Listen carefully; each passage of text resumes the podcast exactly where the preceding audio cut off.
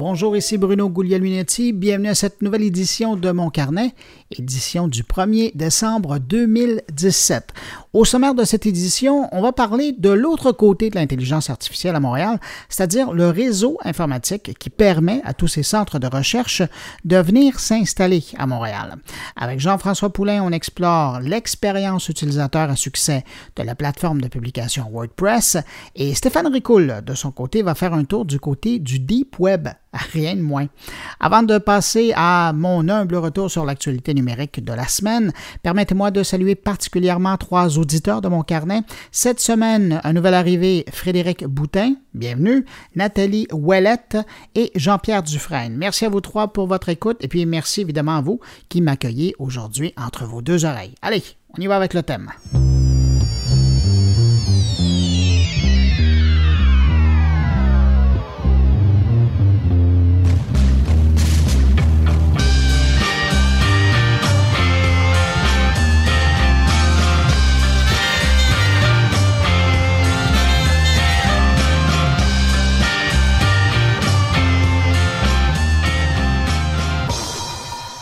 Ben voilà, c'est fait. Le navigateur Internet Edge de Microsoft est maintenant officiellement disponible pour les plateformes mobiles iOS et Android. Le mois dernier, une version bêta circulait déjà, mais cette fois, c'est la vraie version qui est disponible à qui veut l'installer sur son téléphone ou sa tablette. Je le mentionne parce que euh, la version mobile reprend essentiellement les fonctionnalités de la version bureau avec les favoris et euh, les listes de lecture. Donc, si vous êtes un super adepte de l'environnement Windows et utilisez Edge comme furteur par défaut sur votre ordinateur, ben, vous serez sûrement heureux de pouvoir vous retrouver à nouveau dans cet environnement, même loin de votre ordinateur. Trois trucs bizarres cependant à noter avec cette version, et c'est surprenant de la part de Microsoft. D'abord, le géant ne propose pas de synchronisation des onglets et de l'historique de navigation entre le Edge euh, sur le téléphone, par exemple, et euh, celui euh, sur l'ordinateur, mais on dit que ça devrait venir prochainement dans une nouvelle mouture. Segundo, Microsoft ne propose pas encore Edge en format iPad d'Apple. Et puis troisièmement, bien que disponible au Canada en version Android, le Edge n'est pas encore disponible au pays en version iOS.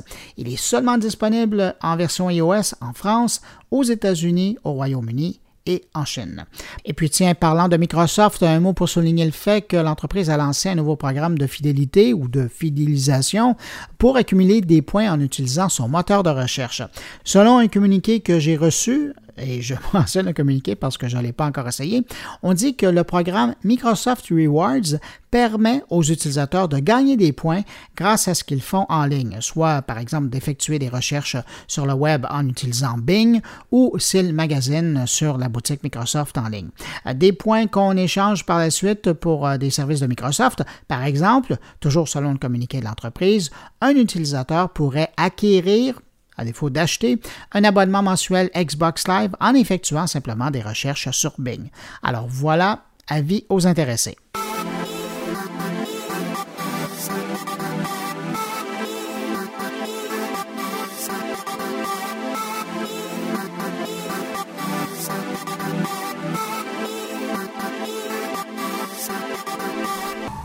Des nouvelles de Twitter, comme Facebook, Twitter a maintenant sa version légère et celle-ci vient de passer son examen de passage avec brio. Résultat, après les Philippines, Twitter Lite sera déployé dans une vingtaine de pays émergents où les utilisateurs disposent d'un réseau cellulaire moins performant qu'en Amérique du Nord ou en Europe, par exemple. L'idée étant de consommer moins de data, moins de données que la version classique que nous avons généralement sur nos appareils.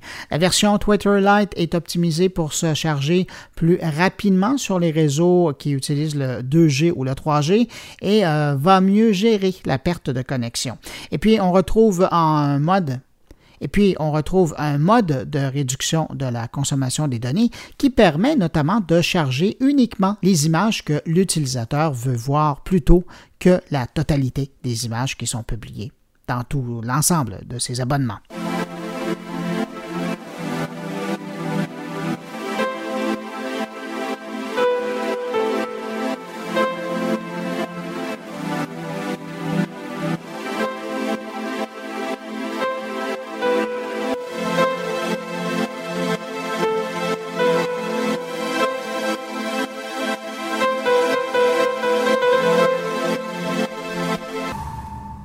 Bonne nouvelle de la part de Google pour les utilisateurs de son système d'exploitation Android. Google interdit dorénavant la publicité sur les écrans de verrouillage du téléphone ou d'une tablette. Une nouvelle qui survient alors que Google a aussi ajouté un bloqueur de publicité dans son logiciel de navigation Chrome. Avec ces mesures, on oublie presque que le géant américain possède un des plus vastes réseaux publicitaires sur Internet. Mais bon, euh, il faut ménager la chèvre et le chou, et c'est exactement ce que Google est en train de faire pour ne pas se mettre tous les internautes à dos. Merci Google.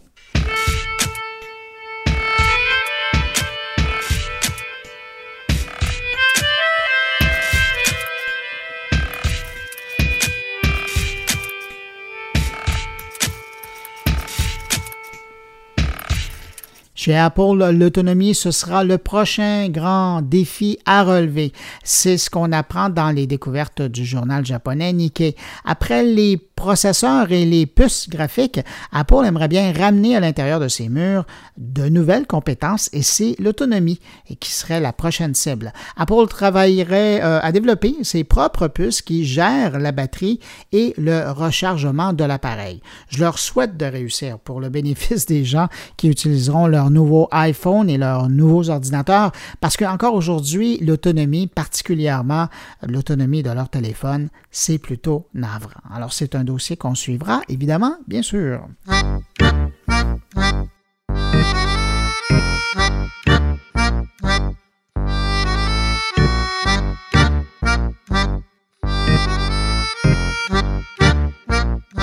Facebook a décidé d'arrêter temporairement la pratique du ciblage publicitaire sur son site. Il faut savoir que Facebook permettait jusqu'à maintenant aux annonceurs d'exclure certains usagers d'une campagne publicitaire sur des critères discriminants.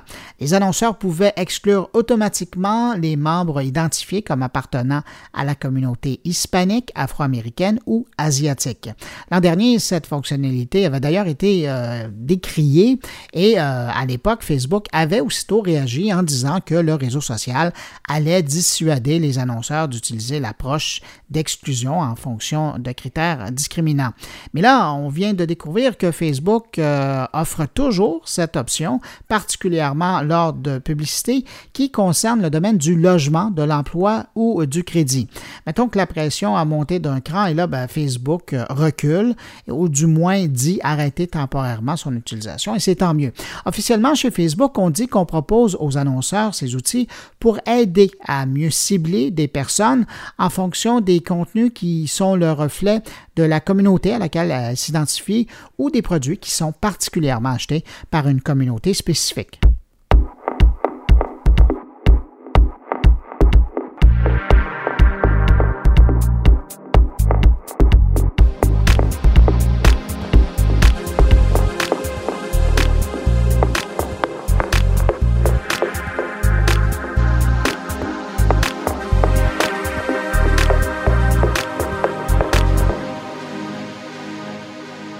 Prends un instant pour euh, vous rappeler que je produis une série d'entrevues sous forme de podcast en collaboration avec l'École des entrepreneurs, avec euh, des entrepreneurs qui vivent à petite ou grande échelle l'évolution numérique de leur entreprise. Par exemple, cette semaine, dans la série intitulée Avantages numériques, je m'entretiens avec Wolf Goldberg, un des deux cofondateurs du site québécois boss.com, un site qui permet de noliser un autobus au complet. Alors, je vous propose d'en écouter un court extrait. Bus.com, euh, Bus.com est une plateforme premièrement pour louer des autobus pour des gens qui ont un groupe qu'ils veulent déplacer, soit si c'est pour euh, une association étudiante qui veut peut-être aller à une cabane à sucre, pour une compagnie qui veut faire une sortie euh, pour les employés, pour une équipe sportive qui a un tournoi ou un match à l'extérieur de la ville, ou toutes sortes de groupes qui veulent se déplacer. Alors, on est une plateforme qui vraiment facilite toute la transaction et toute la recherche d'un autobus. C'est une industrie qui est très euh, à l'ancien et pas encore très arrivée au niveau que nous et les consommateurs s'attendent aujourd'hui d'avoir accès à l'information en ligne, de faire des réservations en ligne, de gérer tout par le téléphone intelligent ou par euh, le site web. Alors nous, on a créé une plateforme qui offre tous ces services-là. Premièrement, de chercher l'autobus qui est exactement le bon type d'autobus pour ma sortie. Peut-être un autobus scolaire pour aller juste euh, à l'extérieur de la ville pour la cabane à sucre, ou un autobus euh, qu'on connaît comme autobus coach pour aller jusqu'à Toronto. Après, pour euh, gérer l'itinéraire, pour finaliser les heures de départ, de gérer les passagers, on peut ajouter une liste de passagers, de gérer combien de personnes participent. Et également, on a ajouté une, comme un accompagnement pour le voyage, ce qui est une application qui euh, met sur le téléphone de l'organisateur du voyage tous les détails, l'itinéraire, la liste des passagers et également pour voir l'autobus euh, avec un GPS, alors similaire à Uber ou Théo Taxi qu'on connaît ici à Montréal, de voir où est rendu l'autobus parce que souvent euh, on a un petit peu euh, l'inquiétude au moment de l'heure de départ où est rendu l'autobus et il doit se stationner parfois juste à côté euh, parce qu'un grand autobus peut pas toujours s'arrêter au bon moment à l'endroit qu'on a choisi. Voilà, entrevue avec euh, le cofondateur du site québécois boss.com. Si ça vous intéresse d'en entendre plus, allez faire un tour sur Google et tapez École des entrepreneurs. Vous trouverez le chemin vers le podcast.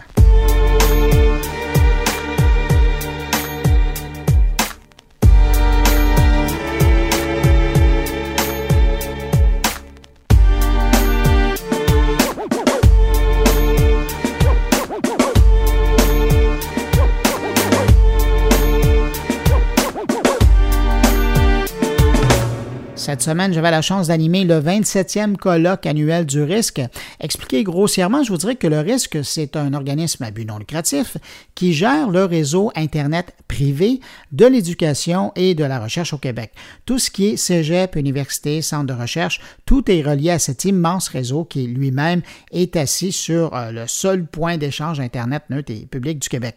Pour vous donner une idée, le risque euh, possède un réseau de télécommunications à large bande de très, très grande capacité qui s'étend sur 6000 km à travers le Québec. Et en écoutant les présentations jeudi lors du colloque, et particulièrement celle du président Marc Denoncourt, le président du risque, je me suis dit que si le boom de l'intelligence artificielle à Montréal était possible, ben, c'était évidemment grâce au cerveau qu'on retrouvait ici, mais aussi grâce à eux, grâce aux gens du risque et leur réseau, parce que s'il n'y avait pas l'infrastructure nécessaire pour permettre cette circulation massive de données en réel dans le monde de la recherche, ben disons que Montréal serait probablement moins attrayant et on ne verrait pas tous ces géants de la planète venir inaugurer leur lab de recherche ici. Alors voici mon entretien avec Marc Denoncourt. Ça fait euh, une bonne année qu'on parle beaucoup d'intelligence artificielle et euh, Montréal est sur la map. Tout le monde vient faire son tour à Montréal. Tout le monde s'installe à Montréal, convaincu du savoir-faire de la place, des grandes institutions de recherche euh, et d'éducation dans le domaine. Mais à la base, si ça c'est possible, c'est parce qu'à un moment donné, il y a des gens qui ont mis en place un réseau qui pouvait supporter tout ça. Effectivement, les, les gens viennent à Montréal principalement parce que l'infrastructure est là, le réseau est là ils sont supportés d'un point de vue euh, financier, mais surtout parce que la, la fondation est là d'un point de vue capacité technique, capacité de transmission, connectivité avec le reste du monde. Montréal est aussi une plaque tournante là, pour toutes les communications euh, de, de l'Internet. C'est le risque qui, originalement, a, a, créé le premier point d'échange Internet au Canada, ici à Montréal. Et euh, donc, le risque a été euh, l'initiateur de cette, cette euh, fondation-là. L'infrastructure est extrêmement importante. Puis l'autre raison, évidemment, c'est le, le, le, pool de ressources, la quantité de ressources avec l'expertise. Tout le réseau universitaire qui fournit ces ressources-là, euh, c'est des étudiants avec un paquet de connaissances, beaucoup de capacités d'innovation. Et euh, je pense qu'avec la bonne infrastructure et les bonnes ressources humaines, on devient la meilleure place au monde pour euh, supporter des initiatives comme l'intelligence artificielle, euh, les, les, les, centres de recherche qu'on a en jeux vidéo, en, en vêtements intelligents, en optique. Euh, vraiment, là, on est à la bonne place au bon moment avec la bonne infrastructure. Oui, parce que vous avez pensé puis vous l'avez installé de cette façon-là. Mais quand vous voyez tout l'intérêt qui est porté à Montréal comme destination de recherche et de développement, est-ce que vous avez une crainte pour la demande que ça va ajouter ça au, euh, au réseau? Non, En fait, euh, si on regarde d'un point de vue purement technique, le, réseau est sous-utilisé. Il y a de la capacité pour de la croissance, c'est pas un problème. Il faut évidemment euh, ne, pas s'asseoir sur ses lauriers, il faut continuer à, bâtir de la capacité. Mais en ce moment, le réseau n'est pas le, ce qu'on appelle en français le bottleneck, là, c'est pas le, le goulot d'étranglement. Euh, c'est souvent au niveau de la capacité de traitement euh, des ordinateurs où il faut acheter d'infrastructures. Mais le réseau n'est pas le, le, goulot d'étranglement. Il y a de la capacité. On n'a pas le choix.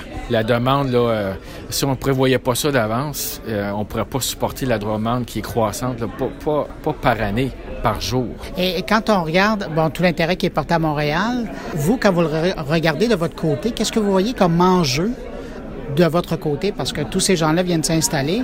Ça prend un réseau qui tient. Vous le dites, votre réseau à l'heure actuelle est sous-utilisé, donc il y a de la possibilité. Mais c'est quoi les enjeux pour vous avec l'arrivée de, de, tous ces gens-là qui viennent faire de la recherche, qui vont utiliser votre réseau? Il y a des enjeux de sécurité. Donc, il euh, faut évidemment là, que les gens aient confiance dans le réseau. Donc, il faut protéger notre réseau. C'est vrai pas juste pour le réseau. En fait, c'est vrai, vrai pour toutes les institutions. Euh, il y a des enjeux de, dans certains cas de, de, se rendre au point de, connectivité. Donc c'est facile là, pour Montréal puis Québec d'être connectés, mais dans le nord du Québec, c'est moins facile. Donc euh, il faut, faut couvrir notre, notre territoire. C'est dans la mission du risque de couvrir le Québec. Donc euh, même dans les, dans les endroits où il n'y a pas une grosse population, puis que les offres commerciales se rendent pas nécessairement parce qu'ils n'ont pas la masse critique, le risque doit se rendre. Donc, il y a un enjeu de couverture, mais encore une fois, ça fait 25 ans qu'on bâtit le réseau et on est là. Donc, on a, on a bâti ça au fil, du temps. on a vraiment une infrastructure qui couvre à peu près tout le monde au Québec, en tout cas dans le secteur de la recherche et de l'éducation. Et quand on regarde au développement de votre réseau à vous, quand vous regardez à l'avant, ça signifie quoi? Ça signifie qu'on n'a pas fini d'investir. tout va passer par le réseau. Là. Il n'y a, rien qui passera pas par le réseau. Euh, on, le voit là, au niveau de, toutes les applications, là, euh, que ce soit Facebook, Uber ou euh, toutes ces, toutes ces applications-là qui demandent la connectivité. Donc, il faut investir, c'est sans fin. Mais il y a de l'expertise au Québec.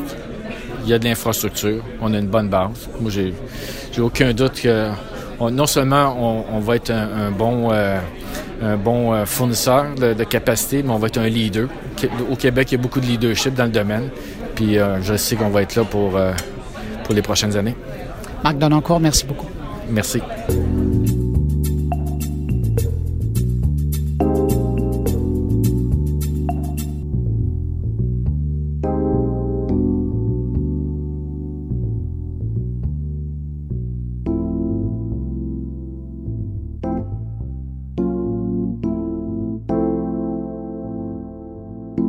C'est maintenant le temps d'aller faire un tour du côté de la maison Notman qui accueille Jean-François Poulain. J'ai dit cette semaine. Salut Jean-François. Bonjour Bruno, ça va bien? Ouais, t'as décidé d'aller travailler un peu à la maison Notman ou t'as des clients qui sont là? Tu me connais, moi je suis un peu partout à Montréal, je me déplace. Et Notman, c'est un bel endroit pour faire des réunions, faire des, conférences, toutes sortes de trucs comme ça. Donc euh, oui, j'ai passé la journée ici pour faire un atelier, justement un atelier UX avec la compagnie Libéo de Québec, qui sont derrière l'organisation du Web à Québec. Et euh, on faisait un atelier sprint de la méthode de sprint de Google Venture qui ont mis en place pour aider les entreprises à comprendre euh, euh, comment faire des projets interactifs. C'est très intéressant. Normalement, ça dure une semaine, mais aujourd'hui, on a eu la chance de le faire en une journée. Assez concentré. Hey, parlant de bonnes nouvelles, cette semaine, il y a des gens qui étaient des backers, des gens qui ont supporté le projet de l'amplificateur Bluetooth Gets, amplificateur québécois, qui les ont reçus, dont toi et moi. Quelle belle nouvelle. Absolument. Donc, tu as fait l'entrevue de Stéphane Lepage l'année ah, ben, ça, fait, ça fait un an. Il commençait sa campagne de socio-financement, mais euh, est-ce que tu as eu l'occasion de l'écouter? Absolument. Moi, je l'ai testé euh, pour l'instant dans le cadre de avec mon cellulaire. Euh, donc, pour écouter la musique à partir de sur mon cellulaire, parce qu'il y a un petit clip dessus hein, qui nous permet de le mettre après notre vêtement. Mais normalement, c'est fait pour être utilisé sur des systèmes de son. Mais à date, oui, je suis content. On m'a demandé beaucoup sur Facebook est-ce que c'est efficace, est-ce que ça fonctionne bien? À date, si je branche mon téléphone, mes écouteurs cellulaires, ça marche par Bluetooth, ça se connecte sur mon téléphone et ça fonctionne très bien. Je ne l'ai pas encore essayé, je pense, pour son utilisation que je crois primaire, c'est-à-dire que tu le connectes après ton système de son, tu mets tes écouteurs, euh, c'est-à-dire tu peux après ça brancher ton téléphone cellulaire sur ce petit machin Bluetooth et écouter ta musique sur ton système de son classique grâce à un tout petit bidule comme ça. Donc, euh, ça, je ne l'ai pas essayé encore pour ma part. Tu vois, ben, j'ai fait la même utilisation, mais Moi, je ne vais pas l'utiliser avec mon système de son, je vais l'utiliser juste avec mon téléphone cellulaire, mais ça, c'est chouette. Le, son est meilleur, en tout cas, que ce que me donne euh, Évidemment, ça dépend du casque qu'on utilise, mais dans l'investissement que j'avais fait à l'époque, c'était euh, un bon gros casque de Sony de production et euh, le son était très bon, mais c'est ça que je trouvais ça dommage. Maintenant, avec la nouvelle version du iPhone, ça marchait plus. Puis avec, avec l'adaptateur, je trouvais que j'avais pas la qualité. Alors là, en utilisant, j'ai presque l'impression de faire une publicité, mais en utilisant l'amplificateur Getz, euh, c'est ce que c'est. Hein. D'une part, c'est que ça permet d'avoir la même qualité et même d'amplifier la qualité du son euh, en le travaillant un peu. Alors, euh, bref, pour ceux qui avaient encouragé à l'époque, c'était 65 dollars. Ça valait vraiment la peine parce que je pense qu'aujourd'hui, ça vaut 125, 100. Ouais, j'ai vu 99, ouais, dans ces environs-là. Puis c'est drôle qu'on parle de ça aujourd'hui parce qu'hier, tu étais à la Radio Talbot, puis tu parlais, ou vous parliez de, de, de, casque d'écoute aussi, de la qualité que, que ça que ça représentait, mais je pense que ce petit bidule-là, si j'ai bien compris, euh, ça vaut la peine. C'est un casque d'écoute euh, d'une bonne qualité aussi. Donc, évidemment, avec nos écouteurs euh, iPhone, ça va très bien. Mais si tu as un casque d'écoute d'une meilleure qualité, je pense que ça assure aussi encore mieux. Puis évidemment, ben, si vous avez de la musique en fichier MP3 qui date d'une certaine époque où tout était hyper compressé, oubliez ça, vous n'entendrez aucune différence. Mais si vous investissez dans la musique ou vous êtes même abonné à ces nouveaux services qui permettent d'avoir la, la musique presque pas compressé. Euh, là, vous, vous entendez vraiment la différence. C'est cela que ça vaut la peine. Mais bon, c'est pas une chronique techno que je voulais faire avec toi, Jean-François, mais ben, merci de l'avoir faite. Euh, écoute, je voulais euh, parler. Tu nous amènes où cette semaine avec ton invité UX? Ben, j'ai eu un flash il y a deux semaines. Je me suis dit, le monde du web est énormément peuplé de ces petits sites qui sont, qui sont faits avec l'aide de WordPress. Hein. Tout le monde a entendu parler un peu de ça. Puis j'ai commencé à consulter un peu euh, les statistiques. Je m'en doutais un peu parce que je l'utilise beaucoup pour des amis, puis j'aide des gens avec des sites web. C'est un tiers de la planète. C'est fou, hein? Web qui, qui, qui, que les gens utilisent, euh, utilisent WordPress donc pour, euh, pour se faire des sites web. C'est énorme. Puis je me suis dit, mais pourquoi? Alors, évidemment, la réponse dans ma tête, c'était, mais c'est probablement parce qu'il y a une expérience utilisateur, et ça aussi, je le savais déjà parce que je l'utilise beaucoup, mais je voulais une validation, donc j'ai appelé quelqu'un qui en fait depuis plusieurs années, c'est Philippe Martin de la Fabrique de Blog, qui euh, m'a parlé un peu, là, euh, on a, on a eu une bonne discussion sur le sujet, parce qu'évidemment, effectivement, c'est ça la différence avec tous les autres joueurs. Euh, c'est facile à utiliser. Euh, originalement, c'était utilisé pour faire des blogs. Maintenant, tout le monde l'utilise à toutes les sources pour faire des sites commerciaux, euh, pour faire des communautés avec des plugins. Puis les plugins, c'est une autre affaire là-dedans. Il y a 47 000 compagnies, ou du moins 47 000 petits logiciels qui ont été créés parce que c'est open source. Donc, c'est une, recette multiple d'ouverture vers le monde, d'une compagnie qui n'a pas de bureau, puis sont, où les employés sont, sont répandus à travers le monde. Il y a un beau modèle, c'est de ça que j'ai parlé avec Philippe cette semaine. Et tu as tellement choisi la bonne personne parce que Philippe Martin, là, je pense que ça date du début des années 2000, son adoption de WordPress comme plateforme. Évidemment, à l'époque, c'était le tout début des blogs, hein, puis tout le monde se demandait comment ça allait fonctionner. Puis à l'époque, c'était un des pionniers dans le domaine, dans l'utilisation euh, de, WordPress. Puis évidemment, ben, il a fait son chemin à travers tout ça. C'est devenu un, un, maître Jedi dans le domaine. Alors, c'est le fun que tu as choisi lui pour, parce que justement, il y a une énorme expertise euh, avec euh, cet outil-là de, publication. C'est définitivement un pionnier, puis c'était aussi euh, très, très tôt dans le processus un blogueur. Hein, sur la scène montréalaise. Puis, donc, j'ai eu beaucoup de plaisir à parler avec lui de, ce sujet-là cette semaine. Ben écoute, on va arrêter de parler de lui, puis on va l'écouter. C'est une bonne idée. On va l'écouter. Ben, c'est une très bonne idée. Merci beaucoup, Jean-François, pour cette entrevue-là. On se retrouve la semaine prochaine. Absolument, avec plaisir. Salut. Comment toi, t'es arrivé là-dedans? Qu'est-ce qui a fait que toi, tu as vu que c'était un game changer WordPress? Au début, c'était juste une plateforme de blog. On, s'entend que blog, euh, bah, en fait, ce qu'on appelle blog, c'est des contenus qui sont publiés dans un ordre chronologique, qui peuvent être catégorisés et archivés. Si dans WordPress, c'est un logiciel, donc c'est beaucoup des cases à cocher pour paramétrer. Fait que si tu décides que tu publies un article et puis que les gens peuvent mettre un commentaire, on va appeler ça un blog. Si tu décoches la case commentaire, bah là, c'est une nouvelle ou un article. Donc, ça, les gens, des fois, ont peur. Ils disent, ah, c'est quoi un blog? C'est compliqué. Non, c'est juste une, c'est une case à cocher. Fait que, euh, eux, WordPress, ils appellent ça article. OK? Que si tu laisses les gens commenter, bah là, on va dire que c'est un article de blog.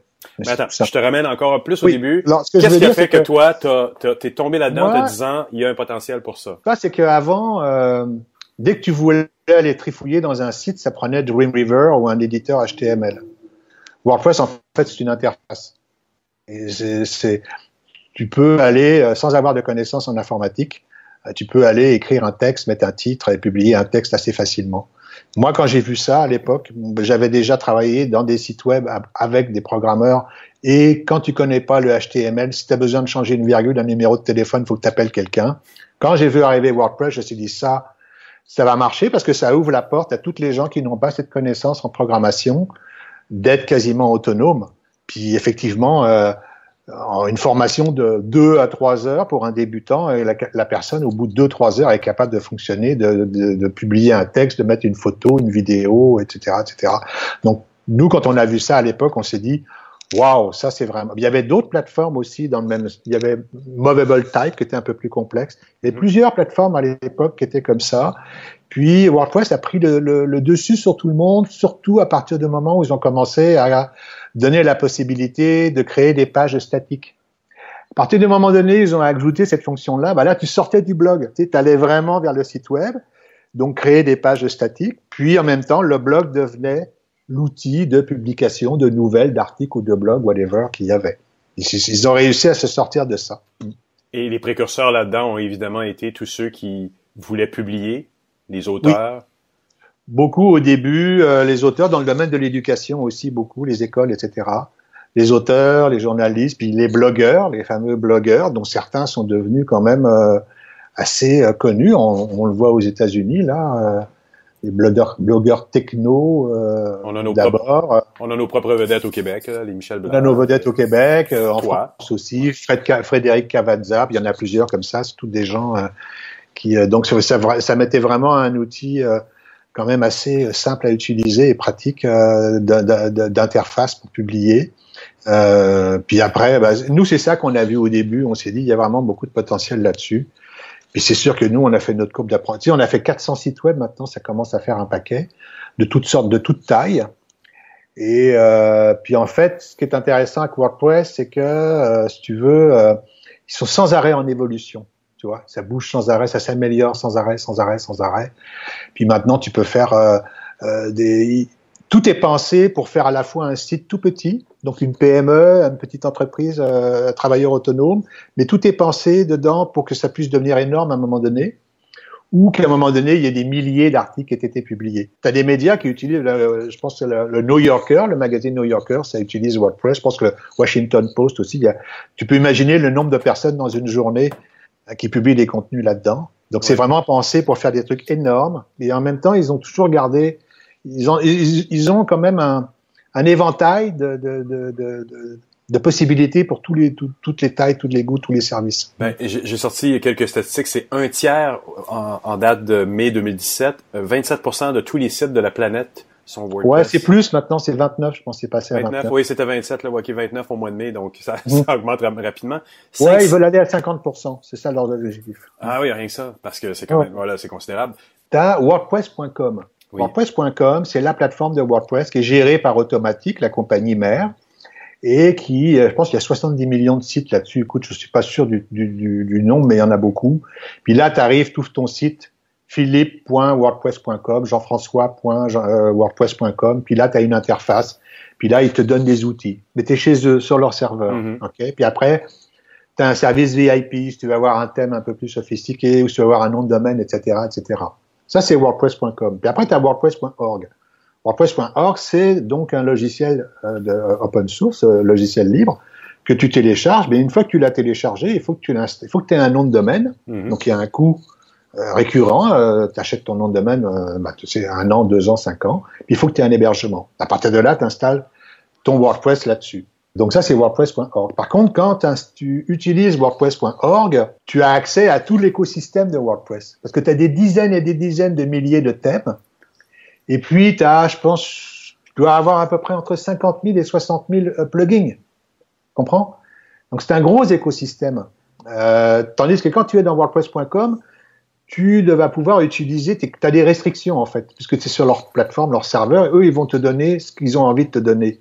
Tu as un choix restreint en fait. Mm-hmm. Tout à fait. Tu as même, as même des, euh, des, des, des, plugins qui sont gratuits, puis qui, si tu veux une, une version plus... Euh, tu as des stars dans les plugins, tu sais.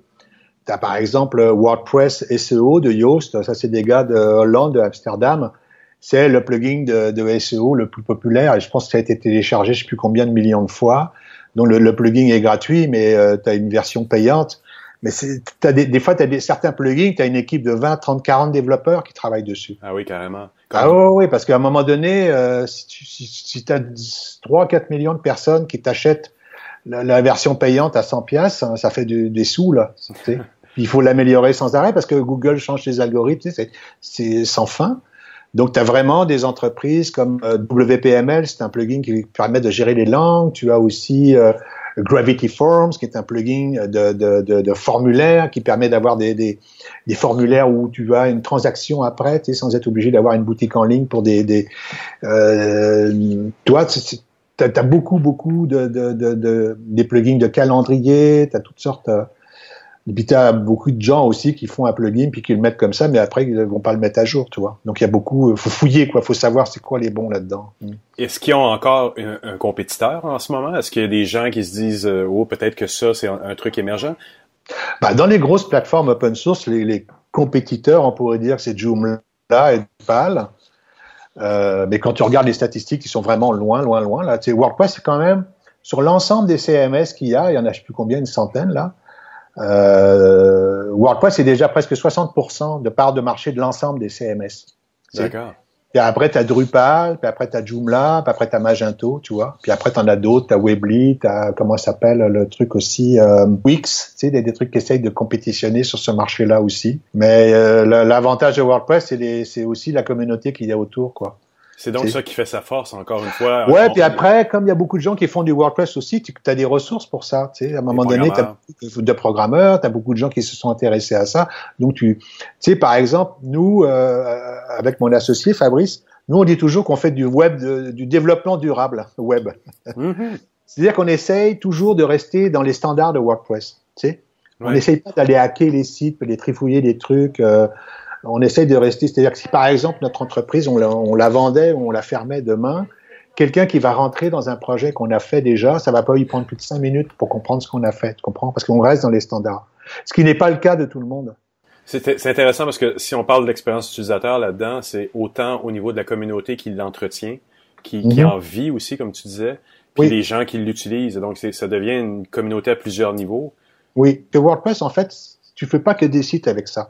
Tu peux faire des intranets, tu peux faire des extranets, et puis tu peux faire aussi du commerce électronique. Par exemple, WooCommerce, qui était euh, un logiciel, un plugin de, de, de, commerce électronique, a été racheté par WordPress. Ah oui. Et qui l'ont intégré à eux. Donc WooCommerce, maintenant, c'est quand même presque 30% des, des, des, sites de e-commerce, là. C'est gros, là. Ça fait que tu as aussi dans, à l'intérieur de WooCommerce, tu as toute une gang de développeurs qui ont créé des plugins pour WooCommerce. Tu sais, genre de plugins, par exemple, euh, tu as une collection, tu vends des, des, des de l'habillement, puis tout d'un coup, c'est l'automne, puis tu changes ta collection, puis tu as comme genre 5000 produits à changer. Tu sais, mm-hmm. femmes, enfants, hommes, ah euh, taille, couleur, avec les photos. Et il y a des gars qui ont pensé à créer des plugins qui sont payants, bien sûr, mais qui sont quand même assez chers, mais qui, qui te permettent de sauver, d'avoir un gain de temps énorme. Donc, tu as toutes sortes de gens qui vont, euh, pareil dans les systèmes de paiement, il y en a un qui a créé un, plugin pour qu'il y ait le paiement euh, Interac avec des jardins. C'est un gros écosystème là, vraiment. C'est peut-être un peu aussi au niveau de, de, de des gens qui l'utilisent. C'est un, une grosse métaphore de l'internet aussi, du, du, côté participatif, du côté euh, collaboratif que l'internet était à son début. Là. Alors qu'en ce moment on remet en question la neutralité du net. Euh, on, est, on est encore capable demain de se partir une initiative, un, un, média qui va parler d'un sujet qui nous intéresse, d'être un média alternatif, si on veut, grâce à une plateforme comme WordPress. Bah en fait, euh, le fondateur de WordPress, Matt Mullenweg, quand même, les gens de WordPress, à la base, c'est quand même des activistes. là. Ah oui? C'est vraiment des gens... WordPress.org, c'est une fondation. C'est, ça appartient à tout le monde. Donc, tu as chaque nouvelle version de WordPress qui sort. Là, c'est la 4.9 qui est sortie euh, la semaine passée. Là, qui est une sont vraiment pour euh, le logiciel libre et l'open source. C'est vraiment des militants. Là, ils sont, euh, ils prennent position vraiment dans la société pour ça. Ouais. Puis après, ils font leur, leur, WordCamp. Tu sais, le WordCamp, c'est leur petite conférence, alors qu'ils se déplacent partout. Donc il y en a en Europe, pareil, il y en a à Montréal, WordCamp Montréal, après il y en a à Toronto, il y en a à Ottawa, il y en a à San Francisco, il y en a à Miami, il y en a partout quoi. c'est à chaque fois c'est des petites le fondateur était venu à Montréal euh, dans oh, un de ses d'ailleurs. Il adore Montréal. Ben, comme c'est un fan de jazz, et les WordCamp étaient au mois de juillet, il venait toujours pour le festival de jazz. ah, je savais pas ce détail. D'accord. Oh, il, est, il, euh, il, est, il, est, très très sympathique d'ailleurs, très très abordable et tout. il se déplace, il est. Et, et tu le dis aussi dans, dans, dans le volet, si on est toujours dans l'expérience utilisateur, une fois la chose construite, tu ne peux plus la laisser seule, autant au niveau de l'entretien qu'au niveau de la création de contenu. Ben non, en fait, c'est ça. Moi, ce que je dis toujours aux clients, c'est que quand on met un site en ligne, c'est pas la fin, c'est le début. C'est le début. Parce qu'après, ton site, il est vivant, faut regarder tes statistiques, faut l'alimenter. Euh, moi, je, moi, je pense qu'un site web maintenant, c'est pas uniquement une vitrine où on propose des produits. Un, un site web, c'est aussi un média maintenant. C'est le média ton entreprise. Donc, euh, la partie article, nouvelle, blog, super important d'utiliser. Mais ça amène beaucoup de livres, c'est très bon pour le référencement aussi. Et tu le dis aussi, comme vérifier les statistiques, vérifier la créature, de comment elle se comporte face aux gens, et ça devient une conversation aussi avec les gens oui, qui... Euh, tout à fait, tout à fait. Regarde qu'est-ce qui marche le plus, qu'est-ce que les gens... Euh... Puis tu as plein de plugins, tu peux installer un plugin qui va te dire euh, quels sont les, articles les plus lus, euh, tu vois, tu... ou tu, tu as terminé un article, tu as un autre plugin qui peut dire, bah tenez, on vous propose d'autres articles dans le même, dans si vous avez aimé ceci, vous pourriez aimer cela. Donc l'ensemble, l'ensemble est important. Ça devient une fenêtre sur le monde qui, donc, au-delà des Facebook et autres réseaux sociaux de ce monde, une façon à tout le monde de s'exprimer. C'est de la publication pour tous, de publier des mémoires de maîtrise, de, des mhm. pensées, des recettes, euh, des histoires de famille. Ça devient une façon de publier. Le, monde entier peut maintenant publier à, des très faibles coûts. Là. Mais ce qui est intéressant, c'est que euh, une chose dont on parle moins dans WordPress, c'est tout ce qui est extranet, intranet, et puis réseaux sociaux euh, d'entreprise. Mm-hmm. Ça, on en a fait on en a fait pour des associations aussi où as euh, tous les membres sont connectés, tu as le renouvellement des cotisations, c'est-à-dire c'est comme c'est transactionnel, là chacun a son profil, met à jour son profil pour des, des professionnels, etc. C'est un système qui envoie des renouvellements de cotisations, c'est transactionnel. Il y a, il y a ça c'est la face cachée un peu parce qu'on le voit pas, on peut jamais le voir de l'extérieur, donc les gens les mettent pas dans leur portfolio parce qu'il y a rien à voir, il y a juste un tableau de bord, mais il se passe beaucoup beaucoup beaucoup de choses là-dessus. Puis toute la partie multisite aussi Finalement, le développement n'est pas la partie la plus complexe de ce genre de projet. Puis surtout, dans des projets comme ça, il faut que les, gens aiment ça, puis l'utilisent. Quelque chose à ajouter? Euh, Non, merci. merci à toi, merci beaucoup. Ça faisait longtemps qu'on s'était parlé. Votre travail de podcast, c'est super intéressant. Merci, merci beaucoup. Merci. Bye bye.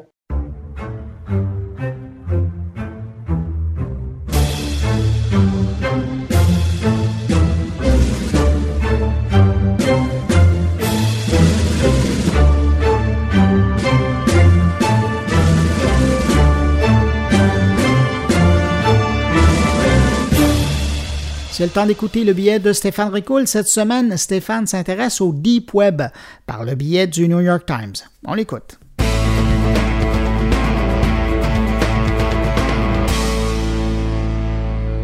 Bonjour à tous, bienvenue dans cette nouvelle capsule Open. L'actualité cette semaine, c'est un journal très respectable qui nous la donne, le New York Times. Pourquoi le New York Times? Tout simplement parce qu'ils ont décidé d'explorer le Deep Web. Le deep web, c'est le web caché qui a très mauvaise réputation actuellement parce qu'on y retrouve principalement des choses euh, illicites, on va dire ça comme ça, mais qui a l'avantage de pouvoir naviguer en tout anonymat. Alors pourquoi est-ce qu'ils ont décidé d'aller sur le deep, deep web? Euh, Tout simplement parce que en Chine, ils sont barrés. Ils sont barrés depuis 2012 parce qu'ils ont écrit un article sur le Premier ministre chinois et l'accroissement de sa fortune personnelle, ce qui a fait que ils se sont fait barrer les portes de leur lectorat. Et donc, ils ont décidé d'y aller sur le Deep Web euh, cette année, euh, explorer, voir s'ils sont capables de récupérer leur anonymat.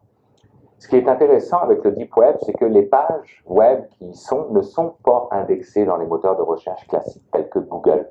Donc, tout ce qui est cookies ou retargeting marketing est impossible à faire. Du coup, en lisant ça, je me suis posé la question, est-ce que nous sommes en train d'assister tout au moins dans le monde des médias, un début de nouveaux modèles d'affaires, de nouvelles façons de faire.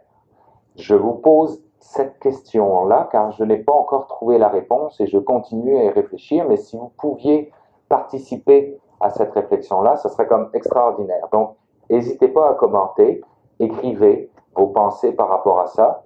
Je vous les lirai, je vous les, je vous, je vous lirai, pardon, et, euh, et surtout, j'espère qu'on va construire, euh, qu'on va construire ensemble un argumentaire par rapport à ça. Donc euh, voilà, c'est tout pour cette capsule Open et je vous donne rendez-vous la semaine prochaine pour une nouvelle capsule Open. Merci beaucoup. Au revoir.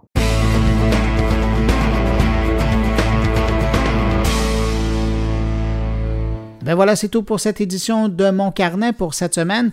N'hésitez pas à passer le mot, vous le savez, mais je vous le répète quand même. Si vous pensez que quelqu'un peut être intéressé par Mon Carnet, s'il vous plaît, dites-lui, on prend, on accepte les nouveaux auditeurs, on prend les nouveaux abonnés.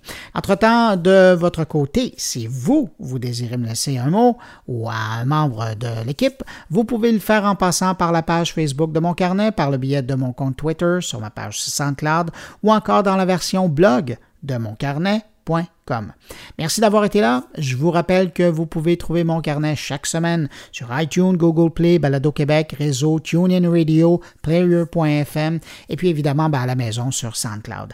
Excellente semaine. Je vous retrouve vendredi prochain. Au revoir.